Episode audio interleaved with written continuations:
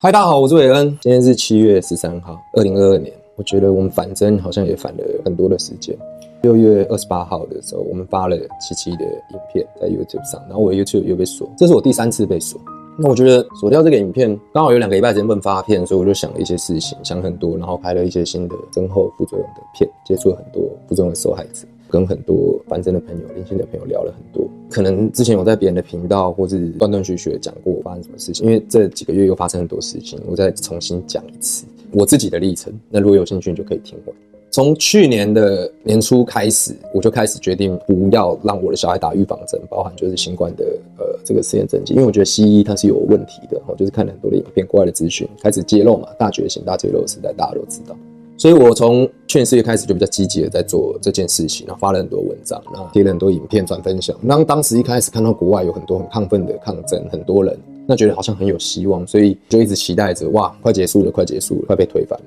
但到七月的时候，完全不为所动。那时候我的小孩刚出生，我在月子中心住一个月，月子中心的时候宣布隔离，全台北就是封城，这也太搞得太大了吧？那后来到。七月的时候有一场游行，有一个记者会，就台湾第一次有针对反制的一个记者会，我就去参加了。后来每一场只要台北的游行，我都有去参加，然后又有参加一些记者会。我总共参加八次的游行，三次的记者会。因为我是在广告公司上班，我是这个广告公司的创办人之一，所以我很清楚知道到底媒体，然后还有各种产业，还有各种生态、政治，他们到底在玩什么东西。而且现在的资讯非常多，很透明，觉醒的人很多，大家应该都知道。其实反这个的过程，大家都是志愿者，大家都是做公益的，花自己的时间在帮忙翻译这些影片、转传这些资讯。那可是这个效果真的很有限。最大的原因是因为 YouTube、Facebook 这些社群平台，他们会去用他们的社群的规范去抹杀掉 COVID 相关的一些言论。那谁判定这些言论正不正确？其实是政府判定的，或是那政府遵依照什么判定？依照 WHO 公布的一些相关准则跟资讯来去认定，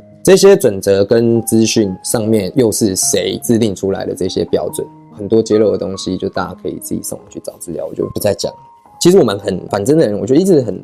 就没有办法把自己的声音传出去，所以我自己就开始想了一些方式。后来第一次的时候，就看到一个希望是台客剧场，他当时拍了呃一支疫苗的新生的类似的影片。我看到之后，我觉得，哎、他们，我本来就知道，我本来就看他们的内容了，我就觉得我们是会有共鸣的。于是我就去私讯了他，问他们说，哎、今年的，就是二零二二年的三月这一场的游行，你们愿不愿意来拍摄三一九那场？那他们说 OK。后来我们就洽谈，那我就帮忙找了一些，就是本来反正就认识一些人，我就找了一些我觉得比较合适的人，就是参与这个过程比较多的人，大家一起来帮忙接受访问，这样讲话。所以像是丹尼博士，然后 Daniel 这些人，结果台客剧场这一支影片，它就爆掉了，他就创造了几十万的 view，转到奇新闻上面有快三百万，我们瞬间就第一次获得了这么大的流量，就是三百多万。但当然当时的风向，网络风向还是骂我们骂得很凶嘛，就是你们这群人啊，口罩不戴好啊，什么有的没的，我我就不讲这些了，因为重点是现在真要打小朋友，其实这才是重点，这个也是为什么我们要去反对这些事情的原因啊。后来呢，拍了这个台客的影片之后，哎、就开始越来越多人知道，很多人就跟我讲说，哎、欸，我有在台客上面看到你，我说对，然后他们就知道我在做这件事，包含我的家人跟朋友，大部分人其实都是很支持我的，因为我觉得有理智的人一定都看得出来，现在这个世界发生什么事情，尤其是要选举。再来呢，我们就红了嘛，我们获得了一些流量，于是呢，就有一个要选举的人，他摆明说他自己要选举，包含今年他需要辅选他的政党，然后去参加台北市啊的选举，还有他的其他的人。所以他找上了台客，台客就问我们愿不愿意接受。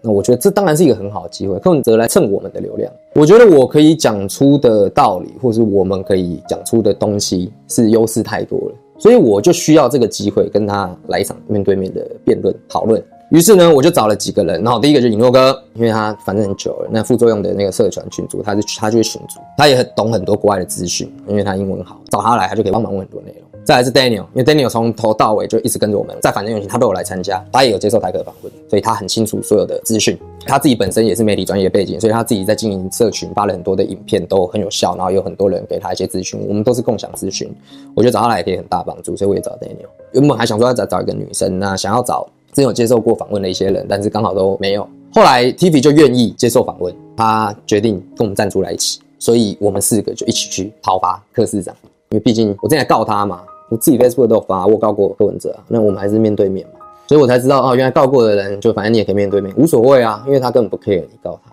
于是我们就开始这个访谈。你为什么这么坚持这件事情？独善其身，那、啊、你你自己不答就好了。你为什么还要去讲那么多干什么？哎，我来帮他回答。我们大概从两年前，就是疫情一开始，台湾还没有爆发的时候，我们就已经收集很多资讯，就在告诉台湾的人不要打疫苗，有很多副作用。其实这两年以来，我们已经慢慢验证我们所说的，而且现在越来越多人知道，越来越多的病例案例，他们可能家属受到疫苗副作用伤害，或者他们离世。他们愿意把他们的资讯都透露给我们，为什么会要有发生的管道？就是因为这一些人，他们家属都已经受到伤害了，那他们还没有办法拿到补助、拿到救济，所以如果我们没有团结起来帮助他们，那这一些人他们的声音永远都出不去，因为他们都是个体，在这个台湾。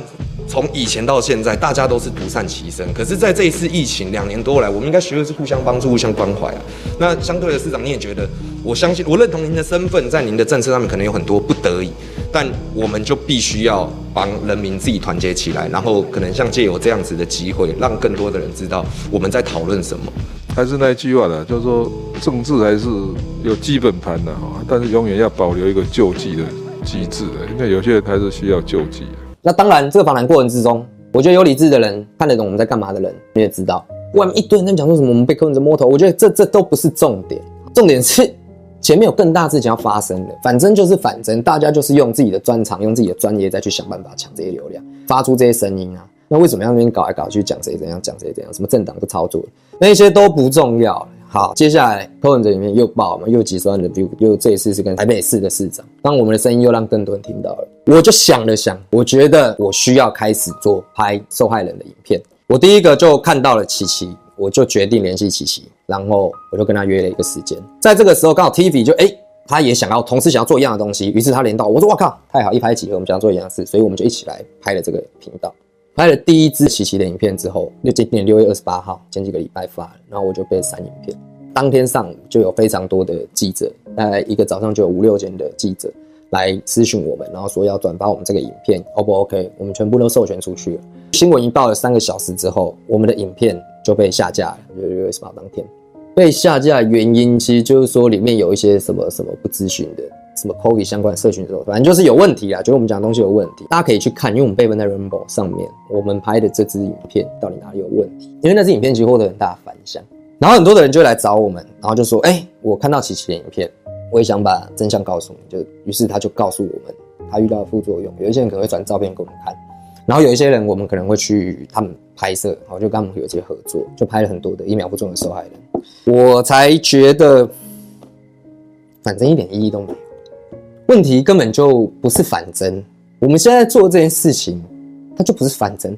它是一个结构性的犯罪，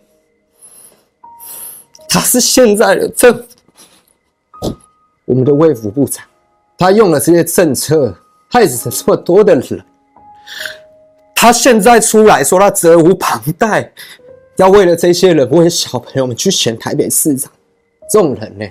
我们的总统。在这两年之中，疫情的所有过程之中，没有作为，就讲高端好不许大家去打针，然后维维护他们的选举，讲他们的方向，搞公投四个要，四个不要，四个同意，四个不同意。六月二十八号，我们的影片，因为这个影片被删除之后，六月三十号，NCC 通过了数位中介服务法草案，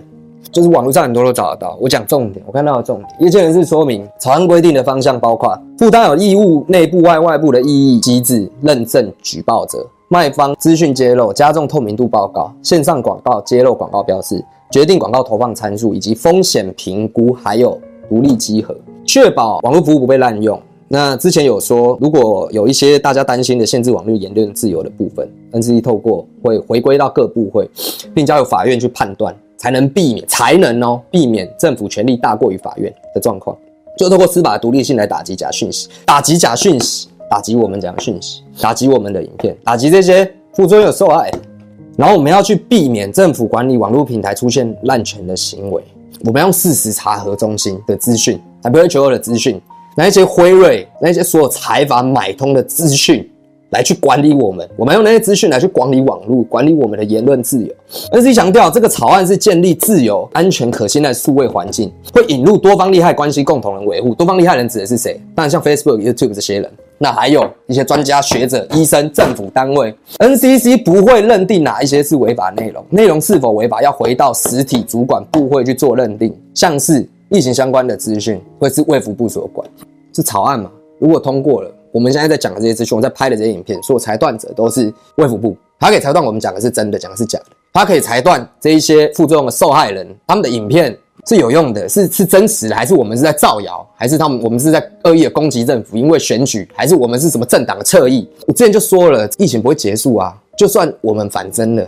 好，政府现在不强制打又怎样？这结构性的犯罪，后面的那些财阀，猴痘已经出来了，什么 BA4B 还是什么 B5 都出来了，一样，歹戏拖棚，旧的剧本一直演一直 run，不会有结束的一天。他们在这过程之中，就在默默推动这些东西。来去监管我们的声音，来去给我们最后的一击。他现在知道我们有声量，我觉得我我我们就被针对嘛。全台湾的人几乎都看到了新闻，我周到所有的朋友家人几乎都告诉我说他看到了那个影片。大家看到影片之后开始讨论，然后我影片没下架，然后两天之后草案就通过，然后正式说，哎，你们以后这些影片就要归卫福部管。他到底凭什么管？他到底有没有要管？这些受害人到底是谁搞的？媒体呢？政府呢？你们之前讲那些措施都不用负责，不会结束的。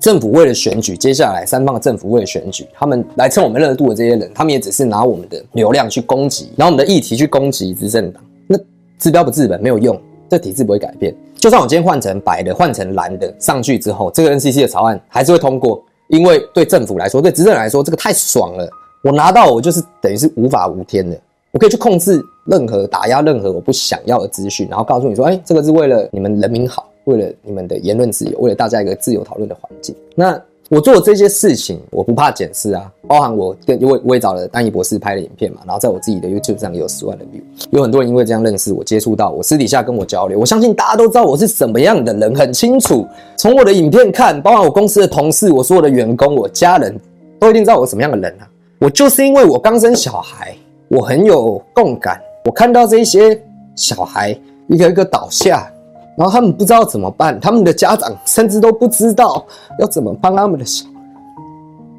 然后我们的政府没有要公开讨论这些副作用，没有要帮助任何的这些受害人这些案例，没有要解决疫情的问题。他们想要选举，他们想要用 NCC 去监管网络，他们去想要把我们的声音压到最低。我接触了太多的受害人，他们的故事，他们身体状况。他们的照片、他们的文字，我都要一一的看。我甚至看得比医生还要多。我更清楚这个世界到底发生什么事情，台湾现在到底发生什么事情，到底有多少人已经快要死了，他们快要活不下去，他们快要没有钱可以生活。然后政府只想要选举，只想要用 NCC 来监管我们。我们到底能做什么？大家都在等啊。我们到底要台湾人到底要等什么？等到 NCC 的监管法案通过吗？等到猴痘的疫苗推出来吗？等到更多的小朋友一个一个倒下，更多更多的家长也开始产生副作用，然后大家才要意识到，干死的人好多哦，我们好像要团结起来去做一些什么，不不需要选举了，这是根本性的问题，这个架构有问题，上面的人没有人想要服务人民，大家都只想要各取所需，拿自己的利益，取得执政党最大的利益。我没有就是认为这些是对的事情，但每一个人的时间有限，我自己要进公司，我要带小孩，我要陪伴我的家人。我要拍这些副副作用受害人，我要想办法接下专业人士、医生、律师。我需要把这些东西梳理出来。再来，我们会需要寻求更强烈的资源，因为有很多的受害人，他们是已经等不了了，他们没有补助会饿死，他们可能没有钱去看病，他们可能生活需要钱。再来，小朋友们，这些都是很大的问题。我一直以来，我觉得我从来没有收任何人的钱。我用的就是很简单的一支手机，Facebook 到处密人，一个麦克风，我就可以这样录，然后用手机的 iMovie，我就可以剪辑，我就可以拍这些影片，让真相出来。我们这样拍的影片就可以在所有的网络上面扩散，扩散到 NCC 政府觉得需要控制这一块，不然他们接下来会有问题。现在就是在比谁的速度快嘛。我觉得啦，我自己本身是这样的专业，我也遇到了很多这些人。那我之前一直都不想要收钱，因为我觉得。我可能收了钱，我会有一些压力，我会需要帮助更多的人，我会需要做更多的事情。但现在真的看到这些人没有办法了，我们不是那么有钱的人去成立什么基金会来帮助大家。成立基金会要一千万，我根本就不用一千万，只要给我们几十万，我们请个摄影师专门帮我们剪辑、帮我们拍摄，我们请一些助理帮我们去联系受害人，帮我们去制作一些节目跟企划。让我们所有的进程可以加快，或是我们的 YouTube 被锁的时候，我们可以有更快速的渠道去开第二个的影片，或是想办法去联系记者，让我们每一支的影片都有办法获得曝光。我可以用我所有的专业去做这些事情，让台湾这个速度更快。我不怕任何人的检视，就是包含所有的问我什么，我都是表里一致，我都是可以讲得很公开透明。当然，这个为什么会有这个想法？因为我接触到一些人，他告诉我说，其实全台湾有很多的人，哦，可能他们是一些老板、有钱的人，他们也都没有打针，他们也想要参与这场运动，可是他们可能身份的关系、工作的关系，没有办法露脸啊，没有办法上街，但他们就是给给给钱，可以给资源，太棒了！我们就是需要钱，我们就是需要资源，因为我们现在要打一场时间的战争，到十一月要选举，选举之前所有的言论一定会被压到最低，让。他们有力的去完成这一场选举，那我的任务就是在这个时间之内，我要想尽办法把所有的受害人的声音大量的曝光，让大家知道真相，然后让所有台湾的这些人，这些没有办法发出自己声音、没办法争取自己权益的人团结起来，我们一起去做一些事情。我自己也是有经营过企业的经验，也有服务过很多大的品牌商、广告主。那有一些企业的老板。如果你们看得起我，如果你们觉得我讲的东西有一些道理，就我在做的事情是对的，那愿意给我一个机会，我们来聊聊。那我需要你的资源，可以让我把事情做得更好。我可以做的事情包含自己本身，因为我们自己拍片，包含通勤，其实我们本身就要花很多的时间。那我只是公司的经营者，我的收入也就是固定，然后包含自己可能很多的贷款费用，家庭小朋友要养，那所以我的生活经济上面也是有限。那很多时候我们要去拍摄。可能要买一些东西，然后或者我们要做移动车程、油钱之类的，时间呢、啊，其实蛮花时间。因为有一些人比较远，那都需要一些经费上面的支持。我的专长就是这样，我是广告业的专长，我是行销的专长。你给我三万块，我可以做三万块的事；你给我三十万，我可以做三十万的事；你给我三百万，我可以做三百万的事。所以不管金额的大小，那当然我不需要，我不想要募集那些就是一般的上班族或是一般人的钱。因为我我觉得大家赚钱都很辛苦，很多人因为都是反针的人，你们都已经做很多事情，我们都已经让这个运动很成功的推进到这边。我们现在需要更顶层的，不要说顶层啊，就是比较过得比较好一些人资源，然后让我们团结起来，揭露这些事情，不要让台湾的言论自由被 NCC 的这个法案给抹灭掉，然后救这些台湾的小孩。如果这些企业老板们就觉得我在做的事情是有道理，我可以跟你们聊聊，我们私底下自己聊聊，我需要一些资源可以讲我的规划给你们听。我可以请摄影师，他可以加速，因为我自己现在拍摄，我自己剪片，其实我剪片很烂，那我每剪一支片，我可能都要花很多的时间，所以像我自己拍摄这个影片，我就会通常都不剪，然后一镜到底，尽量把它讲完，这样子对我也会比较有效率。那我希望就是可能可以找一些接案的摄影师或怎么样来跟我们合作，大家都需要生活，而且很多人在这个状况下，现在物物价那么贵，那如果来无偿做这件事情，我觉得真的是很困难。那如果有这些资源，我们可以请个摄影师。那还有就是我中间遇到的这些受害人，可能我们不能帮帮他们度过全部的难关，但如果可以，有时候一些短暂的资源，简单的可能几千块，哦，小小的一两万块、两三万，这种能帮忙的，我们尽量散散的帮忙，能帮助更多的人一起撑过去，我们就来帮助更多人一起撑过去。那我这边能做到的就是公开透明，说我这些资讯。假设我收了任何人的花费，任何人的赞助，如果你不愿意公开你是谁，我就不公开。但是我会把我所有的花费公开，就我们每个月拿这些钱去做了什么事情，我们可能有一些有这补贴经费的补贴、车马费或食宿上面的补贴，真的有一些需要帮助的补贴，然后我们自己可能有一些器材设备上面的采购，让我们的整个。规格可以做得更好，我们有机会成为一个真正自由的媒体，因为我们已经在寻求像 Rumble 这样的管道，然后不受政府、不受他们监控。所以以上就是我想讲的。那事情真的很严重啊！看那种台南的小朋友这样倒下，然后这样说，几岁的小朋友猝死，那。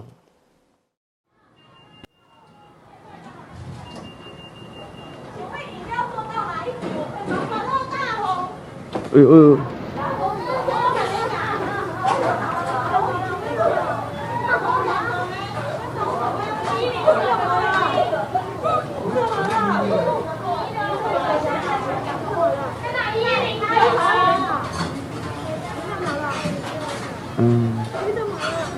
要要。